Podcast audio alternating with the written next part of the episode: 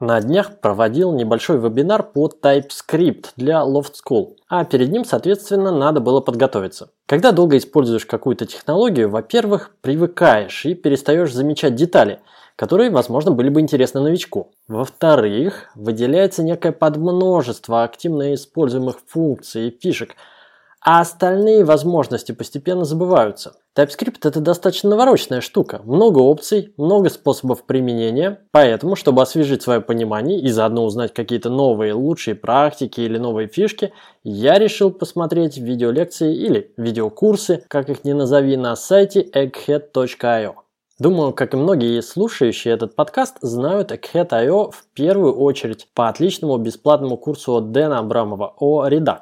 Но большая часть курсов и лекций там на самом деле платная. За подписку на один месяц с меня списали примерно 1600 рублей. И мне нравится формат Exit.io. Курс – это серия коротких видео на 5-10 минут каждая. В курсе бывает от нескольких видео до пары десятков, что суммарно выходит от 20 минут до полутора часов. При этом, благодаря разбиению на короткие ролики, сохраняется ощущение драйва. Каждый ролик получается достаточно насыщенным и динамичным, и удобно переходить к нужному ролику по интересующей теме в оглавлении. Непосредственно по TypeScript на Egghead.io я обнаружил 9 курсов, из которых посмотрел 5. Два самых крутых это Advanced Static Types in TypeScript, автор Мариус Шульц, и Use Types Effectively in TypeScript, автор Airy Picker. Очень рекомендую именно эти. И затеял я это не зря. Многие моменты вспоминал по ходу просмотра, размышляя про себя. Точно, была такая штука, читал в анонсе какой-то очередной версии TypeScript, но почему я это не использую? И прикидывал, где в моей кодовой базе это могло бы пригодиться. И будет ли вообще профит, какой класс ошибок я смог бы у себя предотвратить. А были и такие моменты, где я вновь восторгался TypeScript. Ого, он и так умеет, вот это круто, а! Например, я узнал, что в switch case конструкции можно форсировать обязательную проверку всех возможных кейсов. Это то, чем так гордятся функциональщики из мира Haskell, Elm, PureScript с их паттерн-матчингом. Не углубляясь в технические детали, расскажу, что я в целом думаю о TypeScript. Мы все хотим получить результат быстро, дешево и качественно. Но так не бывает. Требуется поиск баланса между качеством и скоростью разработки. Когда-то я читал про процесс разработки софта в NASA. Качество и работоспособность кода для них очень важна. В итоге стоимость разработки в пересчете на строчку кода колоссальна. И это звучит оправданно, ибо стоимость ошибки при запуске ракеты в космос еще больше. Но мы не ракеты запускаем, мы пишем сайты с котиками. Впрочем, и в мире фронтенда бывают достаточно критические моменты. Например, Представьте себе форму оплаты на сайте какого-нибудь очень крупного онлайн-магазина, типа Amazon. Если в форме будет ошибка и люди не смогут оформлять или оплачивать заказы, то каждая секунда простоя будет обходиться очень дорого. Итак, нам нужен баланс между качеством и скоростью разработки. Для примера, один из самых широко распространенных инструментов, работающих на качество, это автоматизированные тесты. Впрочем, правильно примененные тесты не только работают на качество – но и экономит время в будущем, э, защищая нас от регрессий и помогая в рефакторинге. Так что тесты это просто must-have. Ну, это и так все уже знают. Другой полезной практикой повышения качества является статический анализ кода. И самым популярным инструментом статического анализа для JavaScript, пожалуй, на сегодняшний день является ESLint, который не только контролирует стилистические моменты, типа расстановки пробелов и скобок, но может подсказать нам потенциально проблемные места, ведущие к багам. TypeScript, в свою очередь, тоже можно воспринимать как инструмент статического анализа кода. Он позволяет нам находить ошибки или потенциально проблемные места, но взамен требует немного дополнительных усилий по описанию типов. TypeScript нужны подсказки о нашем коде, чтобы он мог более глубоко разобраться и понять, что к чему. Лень писать типы? Согласен. Тесты тоже лень писать, но мы их пишем в определенном объеме. Сначала мы инвестируем в написание тестов, то есть какого-то дополнительного кода, который вовсе и не будет работать в продакшн и напрямую никак не влияет на конечный продукт. Зато потом мы получаем кратный возврат инвестиций. Или не получаем, если неправильно выбрали баланс. В случае с TypeScript все ровно так же. Для сложного кода и описание типами выходит сложным. Бывает, что на грамотное описание типов уходит больше времени, чем на написание самого кода. В такие моменты начинаешь задавать себе вопросы, а стоит ли вообще обчинка выделки? И попробуем провести еще раз аналогию с привычным нам автотестированием. Вот представьте себе какую-нибудь простейшую функцию, которая считает сумму элементов в массиве. Как будем тестировать? Мы можем подготовить пару примеров с заранее известным результатом и написать юнит-тест. А можем пойти дальше, сгенерировать пару тысяч примеров, придумать property-based тесты, какие-нибудь генетические или мутационные тесты, фазинг-тесты и тому подобное. В итоге потратить на тестирование в 100 раз больше времени, чем на написание самого исходного кода тестируемой функции.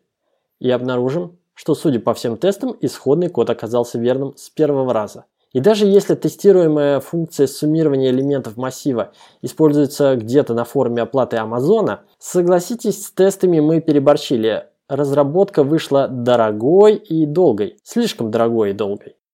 С описанием типов в TypeScript тоже можно перемудрить. Поверхностная типизация примитивными типами и интерфейсами защищает от самых банальных ошибок и опечаток. Дальше можно углубляться в дженерики, объединения, пересечения, discriminated union типы и всякие сложные штуки. А сложных штук у TypeScript в запасе много. Проект развивается давно и очень активно. До сих пор раз в несколько месяцев выходят новые версии, которые привносят какие-то новые фишки. Использовать все-все навороты TypeScript сложно и непрактично.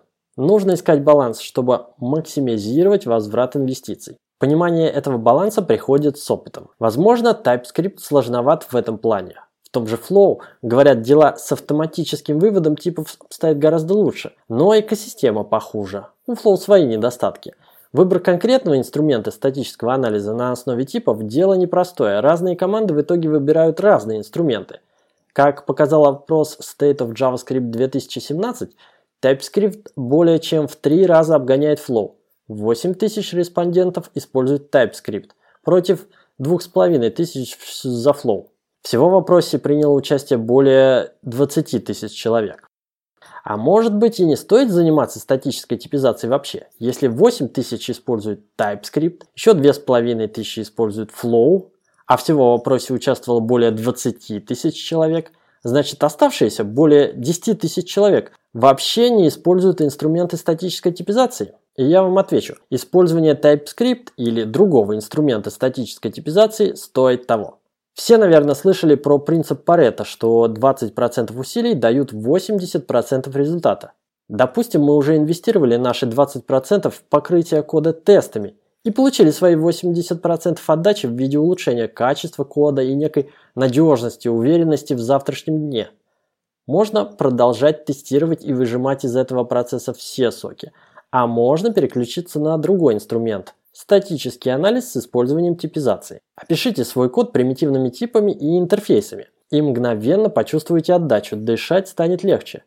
Добавив немного дженериков, немного union типов, получите заветные 80% результата, приложив всего 20% усилий. Стоит ли идти дальше? Стоит ли углубляться в TypeScript и описывать какие-то замороченные, но более точные типы для своего кода. Зависит от задачи. Возможно, вы работаете в NASA и пишете навигационную систему модного звездолета на JavaScript? Тогда обязательно. Если серьезно, во всем нужен баланс, в том числе при использовании TypeScript. Не нужно делать из него Haskell или пытаться написать стопроцентно type-safe код или формально верифицируемый код. А мне тут вспомнилось интервью с одним из популяризаторов языка Elm, Ричардом Фелдманом, который я слышал в каком-то англоязычном подкасте. На вопрос, чем Elm принципиально лучше TypeScript, он ответил, в Elm нет типа Any, и значит никаких грязных хаков. А я бы сказал наоборот, слава богу, что у нас в TypeScript есть тип Any.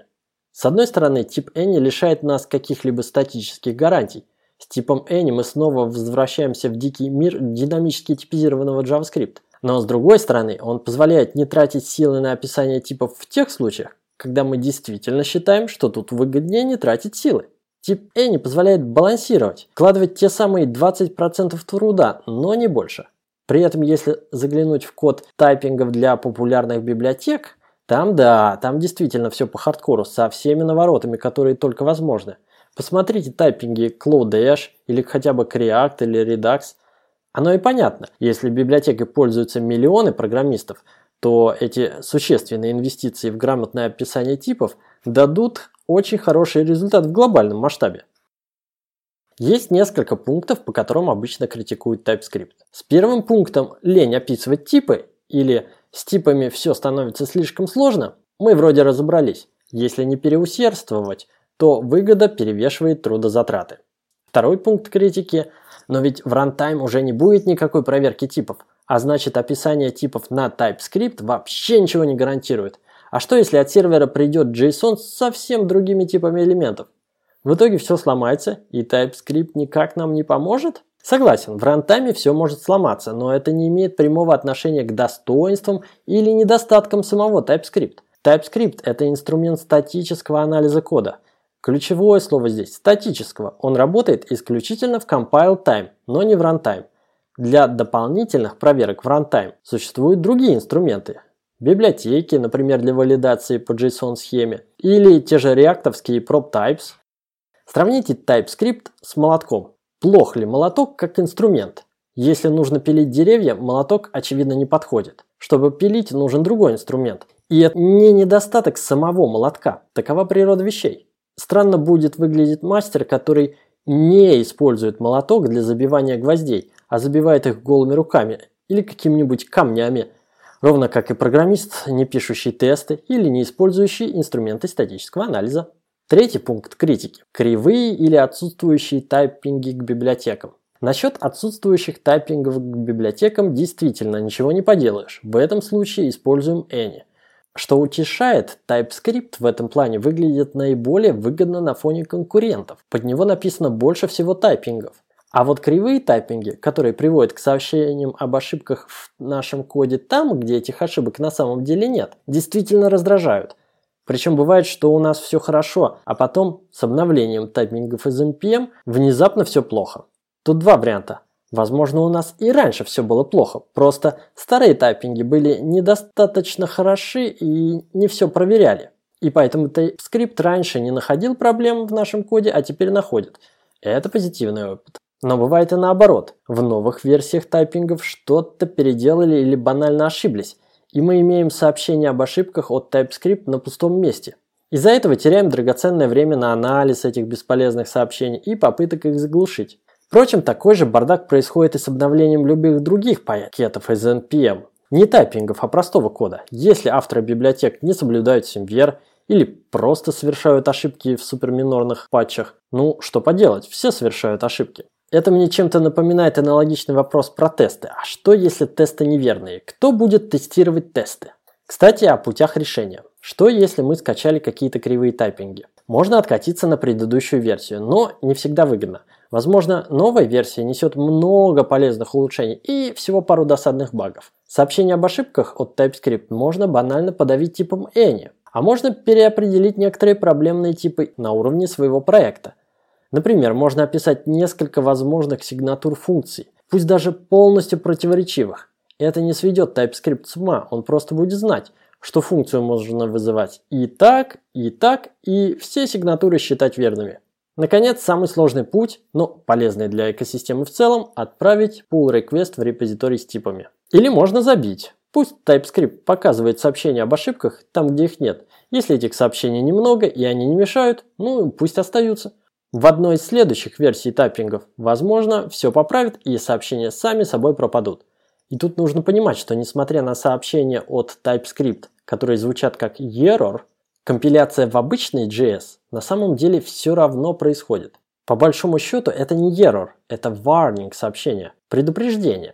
Если только мы не указали в файле tsconfig.json параметр not emit on error – я лично никогда не использую no emit an error и частенько забиваю на сообщения об ошибках, ибо такой баланс меня устраивает. Такой мой выбор и практика применения TypeScript, и это всяко лучше, чем с голым JavaScript. Правда, если статический анализ без ошибок является обязательным шагом на CI-сервере при сборке, вариант забить не пройдет. Четвертый пункт критики TypeScript звучит так, что он начинался как надстройка на JavaScript с добавлением типов, а теперь превращается в какой-то отдельный язык, который в перспективе будет все больше расходиться с ECMAScript Next. Не постигнет ли его судьба CoffeeScript? Может и не стоит начинать его использовать? Расхождения в синтаксисе действительно начинают появляться, например, для объявления приватных полей классов. Но до судьбы CoffeeScript ему еще очень далеко. TypeScript активно развивается, все больше новых проектов стартуют сразу на TypeScript. Если вдруг предположить, что лет через 10 он станет не нужен, потому что однажды в JavaScript появится возможность статической типизации из коробки, что же, возможно, TypeScript умрет и как и в CoffeeScript. Но сейчас, в 2018 году, не использовать TypeScript только лишь из-за этих опасений глупо. Ваш продукт, скорее всего, умрет раньше, чем TypeScript. А по поводу расхождения в синтаксе и различных наворотов, которые превращают TypeScript в отдельный язык, совсем не похожий на JS.